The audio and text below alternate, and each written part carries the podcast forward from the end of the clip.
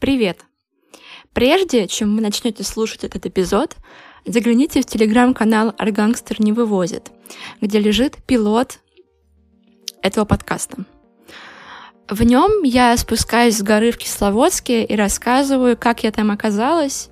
Спойлер, я не долетела до Стамбула, зато долетела до Кисловодска. И вообще в целом а, пытаюсь для себя найти оправдание, для чего я вообще записывала, записываю этот подкаст. Мы не стали выкладывать его на... Мы не стали выкладывать этот эпизод на платформы, потому что, во-первых, в качестве саунд-сопровождения мы использовали инструментал просто легендарной, но почему-то малоизвестной песни Гаги под названием «Арт-поп», Музыка там абсолютно прекрасна, но у нас нет столько денег, чтобы выкупить хотя бы э, выкупить права хотя бы на маленькую, маленькую, маленькую частичку этого инструментала. Во-вторых, пилот был записан спонтанно, поэтому уровень шума там сильно скачет, местами повторяя одни и те же мысли, а еще очень часто говорю слово «вообще». Если честно, то слово «вообще» и слово «конечно» меня... Э, слова «вообще» и, и «конечно» меня очень сильно бесят. Мы решили, что мы не будем лишать вас возможности узнать э, историю легендарного э, провала-перевала через Кавказские горы и хребты. So вы можете перейти по ссылке в описании, послушать пилот и далее вернуться к прослушиванию первого эпизода «Аргангстер не вывозит».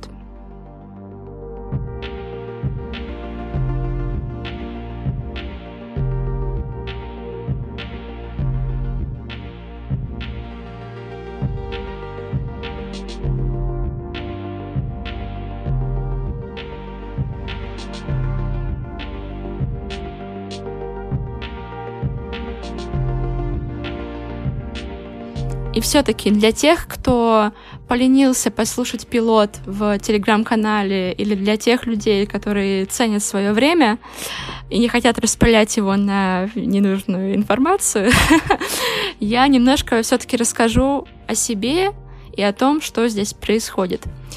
А, меня зовут Таня, я постоянно что-то не вывожу.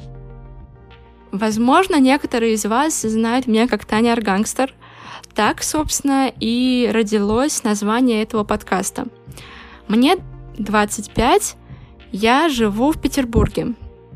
Работаю в пиар-агентстве, веду довольно активный образ жизни и сталкиваюсь эм, со всякими вещами, которые вынуждают меня быть сильной, смелой, вынуждает придумывать интересные решения, рефлексировать. Маленькая предыстория, которая, возможно, кого-то вдохновит на новые свершения. Я планировала запись этого подкаста еще в феврале прошлого года.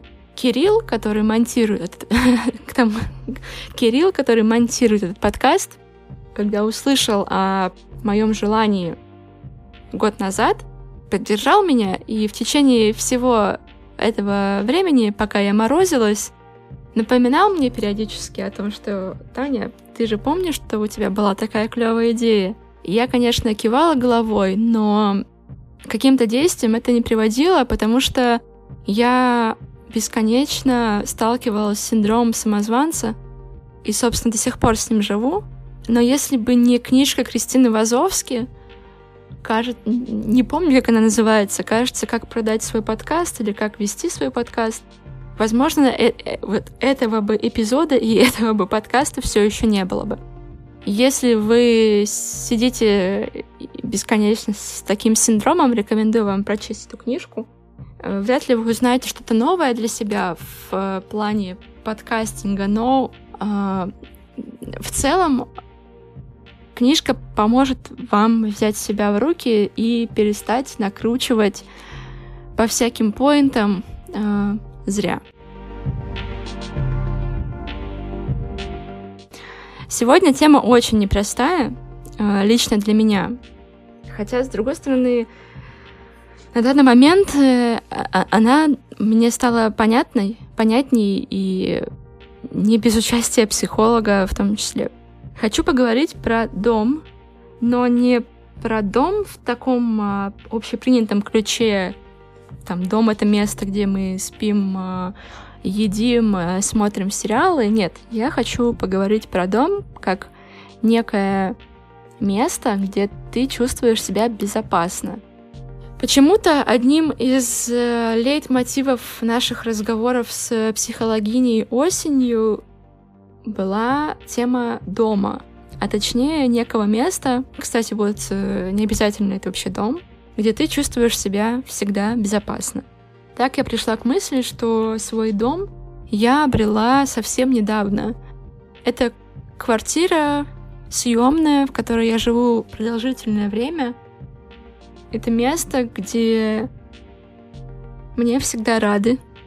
Удивительно, кстати, да? Я живу одна, и это абсолютно не значит, что, приходя домой, ты чувствуешь себя безопасно, спокойно, не тревожно и э, чувствуешь какую-то отдачу от дома.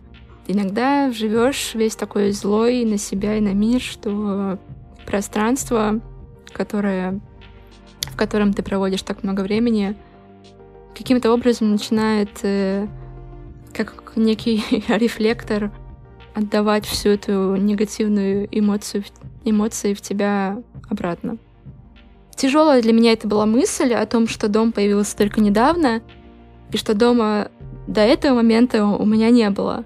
В моем, наверное, детстве и подростковом возрасте дом не был неким шелтером, потому что каждый день я сталкивалась с разными вызовами, с разными настроениями, с разными эмоциями, людей, с которыми я жила. Этими людьми были мои родственники, э, родители, не только родители. Что я имею в виду под тем, что почему небезопасно? Потому что сегодня тебе могут быть рады, сегодня ты можешь быть хорошим, о тебе заботятся. Завтра, в зависимости от разных факторов, например, от оценок, что-то может пойти не так, тебя могут отругать, на тебя могут накричать, и твоя комната, в которой ты живешь, э, она перестает быть э, неким пространством, где, где ты в, в, неким пространством, которое может тебя защитить от любых внешних угроз. У меня вообще очень часто спрашивают некоторые люди, э, ну вот ты, мол, э, по родине своей скучаешь, там же у тебя дом, тебя же там ждут. Э, но, честно говоря, нет, я никогда не скучала по своей малой родине и ни одну из квартир не считала своим домом по-настоящему. А, перебравшись в Петербург, это случилось довольно рано, в 17 лет, я жила в, в общежитии при университете в течение четырех лет. А, жила с, в разных комнатах с разными соседками, и не всегда это был положительный опыт, но все же я с удовольствием возвращалась а, после учебы домой в комнату в общежитии, и мы отлично проводили время с моими соседками, и в целом а, мне, конечно, повезло с условиями, потому что это была квартира, это было, это было общежитие такого а, блочного типа, где блок состоит из двух или трех комнат. В каждой комнате по два или три человека. Ванна, санузел, некий предбанник-коридор все было в, хороших, э, в хорошем состоянии, приятное, чистое. И я даже помню, что первый месяц, не месяц, первый год, первый год я платила 70 рублей в месяц за аренду этого жилья. Потом э, стоимость резко э, повысилась на очень много процентов и стала стоить в районе 300 рублей в месяц, что, в принципе, тоже, конечно, было очень мало. А потом, по-моему, возрастало до 800 или 1000 рублей. Конечно, это жилье окупало свою стоимость, э, и я вообще реально не жалуюсь ни грамма. Это было клево, это было спокойно, это не были общежития, как э, в сериале «Универ» или в каких-то американских сериалах, где все тусуются, пьют, э, ведут беспорядочные половые связи и вообще ни о чем не парятся. Нет, это было очень спокойное, клевое э, общежитие, и я до сих пор, если бываю в том районе, подхожу к этому дому и с, как бы окунаюсь в приятные воспоминания. Э, я сейчас э, живу в съемном, в съемной квартире. Она небольшая, однокомнатная. Я называю это вообще принцессичий какой-то принцессичий дворец, потому что она действительно довольно мало, маленькая. Я вообще не очень понимаю, как э, здесь жил хозяин этой квартиры вместе со своей семьей. Как здесь могут поместиться трое человек, мне абсолютно непонятно. Э, я здесь одна, еле помещаюсь, поэтому даже гости, которые приезжают ко мне или просто там приходят э, поужинать, э, чувствуют отсутствие какого-то пространства для них. Вот, поэтому гости случаются редко, но каждый раз я, я очень им рада, что, кстати, тоже отдельный пункт, о котором можно поговорить чуть позже. Я рада гостям, и так как они случаются редко, я довольно сильно в это эмоционально вкладываюсь. И классно, что такие моменты бывают. В квартире, в которой я сейчас живу, живу я уже давно. И не, в, не, не всегда она была вот таким спокойным для меня местом. Мы пережили очень много разного Какое-то перерождение, переосмысление случилось в самый первый карантин весной 2020 года, когда я просидела в квартире в течение двух, наверное, месяцев, абсолютно не выходя из нее практически. И за все это время я видела один раз знакомое лицо, ко мне приезжала подруга единожды. Все остальное время я провела наедине с собой — и мне вообще не было скучно или тревожно ни секундочки. Я... Это была весна, вот, весна тоже, это важный показатель, важный критерий в этом рассказе, потому что рано светлеет, ты просыпаешься с первыми лучами солнца, не знаю, в 7.30, готовишь себе завтрак. Кстати, довольно важный пунктик о том, что я никогда не готовила себе завтраков. Сначала мне казалось, что готовить завтрак, что? Да я лучше проснусь там за пять минут до выхода, быстренько вам умоюсь, почищу зубы и побегу на пары к 8.30, а после первой пары пойду в буфет и съем там, выпью там кофе три в одном и съем э, сосиску в тесте, и будет мне кайф. И я долгое время была убеждена, что мой организм не создан для завтраков, и вообще мне тяжело, тяжело как бы физически после завтрака. Но это, конечно, все неправда. А просто так я пыталась э, оправдать свою лень. На карантине я поняла, что завтрак это клево, что я люблю готовить завтраки, люблю придумывать что-то новенькое. И действительно, если полистать мой инстаграм, э, можно найти много постов сторис с, с э, разными блюдами. Я действительно в тот момент это полюбила, находила в этом большой релакс каждое утро. Сейчас э, такого со мной нет, не случается, потому что зима, мне действительно сложно встать утром там раньше 9 утра, 9.30, скорее всего, даже. Но если ты встаешь в 9.30, условно, с 10, я уже в активной рабочей фазе, и, ну, честно, нет никаких сил и желания э, идти готовить сырники, даже если все ингредиенты уже есть у тебя в холодильнике. У меня большие надежды на весну. Надеюсь, что как только солнце начнет вставать хотя бы в 7 утра я начну вставать вместе с этим солнцем и начну готовить себе завтраки.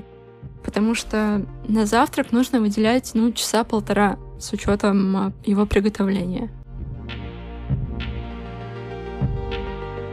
В карантин а, у меня было все как-то по-особенному здесь устроено. Я работала из дома, как и сейчас. Я готовила еду самую разнообразную, я занималась фитнесом и вообще какими-то тренировками спортивными дома, а, йогой активно начала заниматься в период карантина.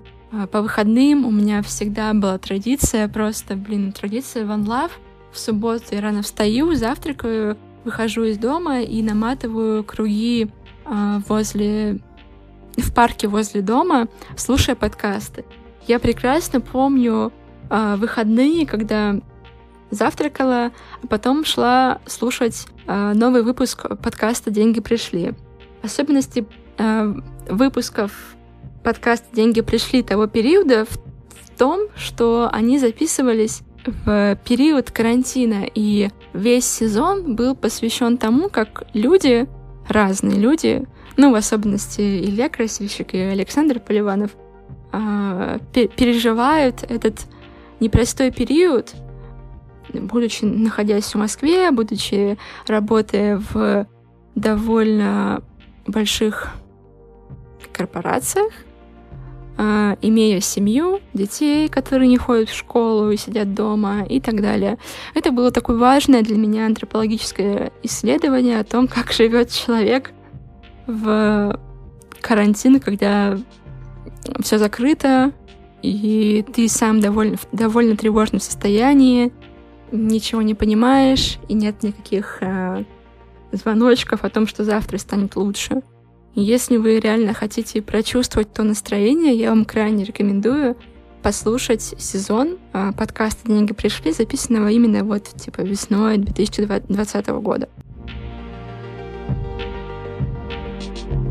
В целом, во время карантина я действительно вошла в некую гармонию со своим жильем. Э, тут есть э, много нюансов, которые нужно поправить. Там мебель, например, которая мне не, не нравится, и другое. Но я прям чувствую себя здесь с собой, и мне здесь очень комфортно.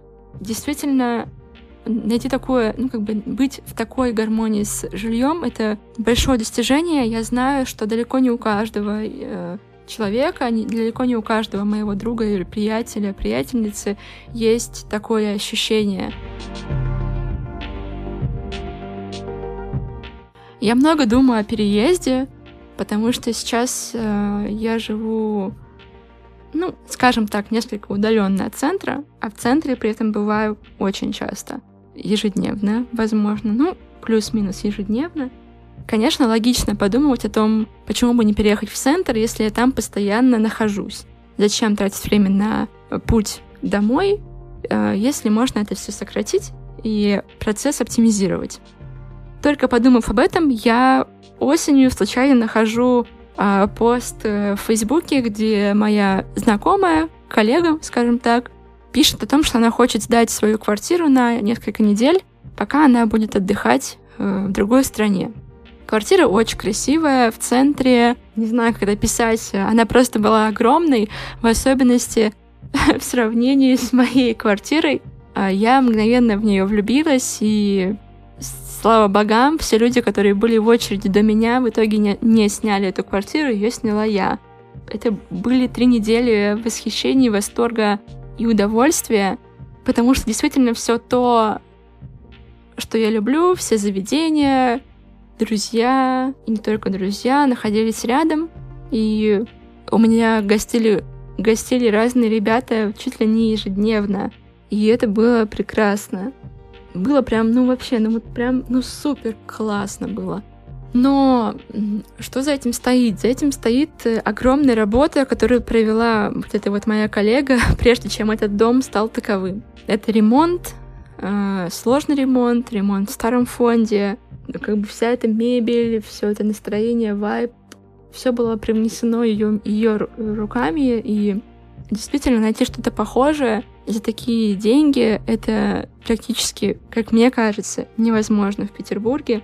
А, поэтому я после житья жизни в этой квартире, конечно же, загорелась идеей о переезде в центр и начала потихонечку мониторить разные объявления, расстраиваться очень сильно, потому что, ну, нужно отдавать себе отчет, что если ты хочешь жить в центре, Таня, то тебе нужно платить минимум в два раза больше денег, а, а желательно два с половиной, в два с половиной раза больше денег, чем э, стоимость аренды квартиры, в которой я сейчас живу. Конечно, в целом я себе могу это позволить. Ну, честно, если вот взять так, признаться себе, я могу себе это позволить. Но не очень понятно, для чего платить такие огромные деньги за съемную квартиру. Да, ты в центре, да, все, что тебе нужно вокруг тебя, близко, ты экономишь время, да, ты более мобилен, но если начать, начать считать все это, получается, что даже если я буду ездить на такси ежедневно, я все равно в сумме буду платить меньше, чем стоимость аренды там, какого-то жилья в центре.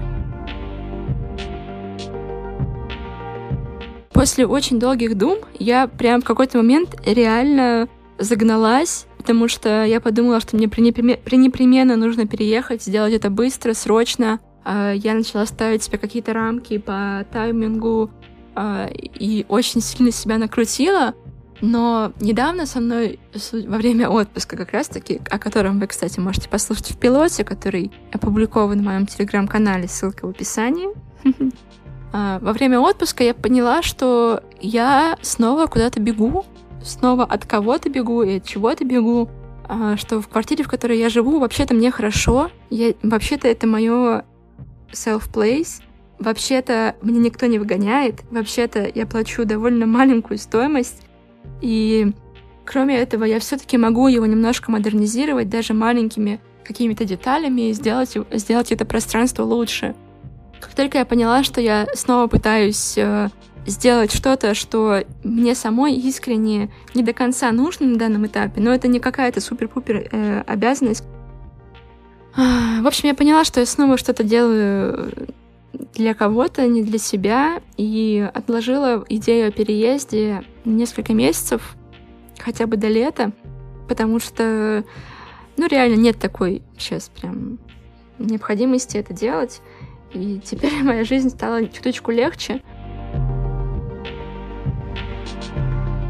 Еще год назад в подписных изданиях в книжном магазине в Петербурге я э, обнаружила книжку, которая называется «Дом». Это сборник рассказов э, разных интересных личностей о том, что для них дом. Э, о, детском, о детских всяких фантазиях, о наследстве, о домашнем аресте даже, о всяком. Эти рассказы писали от э, Ленор Горалик до Водолазкина, и там, ну, это действительно очень классные художественные и публицистические рассказы. И эта книжка была выпущена в поддержку фонда «Ночлежка». Я думаю, что знают многие из вас о фонде «Ночлежка», э, но эта книга, она очень нежная и трогательная. И я поняла, что очень люблю рассказы про дом и про устройство дома. Не в плане того, как, как сделать из своей квартиры умный дом и вот это все. Нет, это просто про ощущение дома. Про ощущение дома как пространство, где тебе спокойно и хорошо. Я рекомендую вам почитать это, а, не обязательно покупать. Ну, как бы книжка довольно дорогая. Вот, можно посидеть в подписных, а, взять мятный чай с медом и спокойненько почитать пару рассказов, а потом подумать о том, что для вас дом, в котором вы живете, комфортно ли вам в нем. Кроме этой книжки, я, в принципе, рекомендую вам подписаться на фонд «Ночлежка», подписаться хотя бы в Инстаграме или в, другие, в другой удобной соцсети, но еще лучше донатить ночлежки. Это самый действенный способ. Э, любая сумма, она важна, особенно важна, если вы делаете это ежемесячно. Подпишитесь на ежемесячные э, донаты в фонд «Ночлежка», если у вас есть такая возможность. Это, это очень важная поддержка, и бездомные люди — одна из э, самых уязвимых социальных групп. Этим людям нужно помогать, и те, кто готов это делать, это очень сильные и смелые люди. А в качестве бонуса, кроме книги, хочу посоветовать посмотреть на Ютубе видосы о том, как э, люди убирают э, супер грязные квартиры. В описании я оставлю ссылку на канал, где девушка убирает квартиры э, людей, которые попали, которые пережили сложный депрессивный период. И эти депрессивные периоды длились не пару месяцев даже, а несколько лет. Девушка убирается в этих квартирах бесплатно, и кроме уборки рассказывает, что ну, как, как, как так получилось, что такая, что квартира настолько грязная. Это меди- очень медитативный контент, его приятно смотреть, с одной стороны, как по фану, с другой стороны, начинаешь после этого ценить свое пространство. И я вот, э, насмотревшись этих видосов, э, вдруг осознала для себя, что я уже полгода, ну, практически полгода, наверное, поменьше, типа 4 месяца, постоянно мою посуду дома. У меня всегда на протяжении всей моей жизни была проблема с посудой. Я никогда не, не могла приучить... Мне вообще ни разу не было такого, чтобы я помыла посуду сразу после того, как я поела. У меня всегда скапливалась посуда, неважно, в общаге я жила, где мы эту посуду складывали в тазы, а потом ходили на общую кухню и мыли спустя неделю или две недели. Или вот уже в квартире, в которой я живу, я реально могла копить посуду месяцами. И я просто не могла заставить себя прикоснуться к этому. Я не знаю, что за этим стоит. Наверное, какие-то все-таки детские травмы, потому что в, в, в детстве, в подростковом возрасте действительно меня заставляли мыть посуду, и не всегда это было дружелюбно. Это было обяза... обя... некой обязанностью, которая периодически просто вымораживала меня, и я не могла от нее отказаться, потому что не, не умела, видимо, говорить. Пытаться, пытаться сказать «нет» родителям, или я даже не пыталась как-то разделить эти обязанности. А это, это было за мной, написано у меня как бы на лбу, и я этому следовала. Вот, возможно, на самом деле после этого опыта у меня сложились такие сложные отношения с посудой, но, но, а, как только я пожила в квартире в центре, где я сразу мыла посуду, потому что, естественно, это было не мое жилье, я чувствовала ну, какую-то ответственность за то, что в нем происходит. Я сразу все мыла, и после возвращения к себе уже в квартиру я как-то на автомате начала мыть все тут тоже сразу. И сейчас, ну, посуда может постоять день, может постоять два дня максимум, но в целом я сразу мою все сразу. Это невероятное ощущение, когда ты заходишь на кухню, и она чистая. Это классно. Кстати, посудомойка — это тоже очень классно. Я очень рада, что посудомойка появилась э, у моих родителей. И они поняли, что посудомойка могла решить э, многие наши семейные проблемы. Э, хорошо, что они пришли к этому сейчас. Вот, когда-нибудь у меня тоже появится посудомойка, но сейчас я нахожусь на том этапе, когда и без посудомойки в целом довольно хорошо живется. Вот такой был э, первый эпизод. Расскажите, как вы относитесь к своему дому, как вы ощущаете свой дом, безопасно ли вам в нем, что вы в нем хотели бы поменять. Не забывайте оставлять э, комментарии э, на подкаст-платформах и ставить оценки. Да, я как тот самый ютубер э, прошу все это делать, потому что это действительно сильно влияет на то, как э, подкаст продвигается в рейтинге. Подписывайтесь на телеграм-канал. Я думаю, что в нем я буду дополнять выпуски разным контентом. Есть подозрение, что это будет интересно, но мы посмотрим. Такие дела. Э, всем пока. Мне кажется, что пора пойти гулять. Э, я пойду выпью кофе в смену. Желаю и вам хорошего дня, хорошего вечера. До встречи в новом выпуске.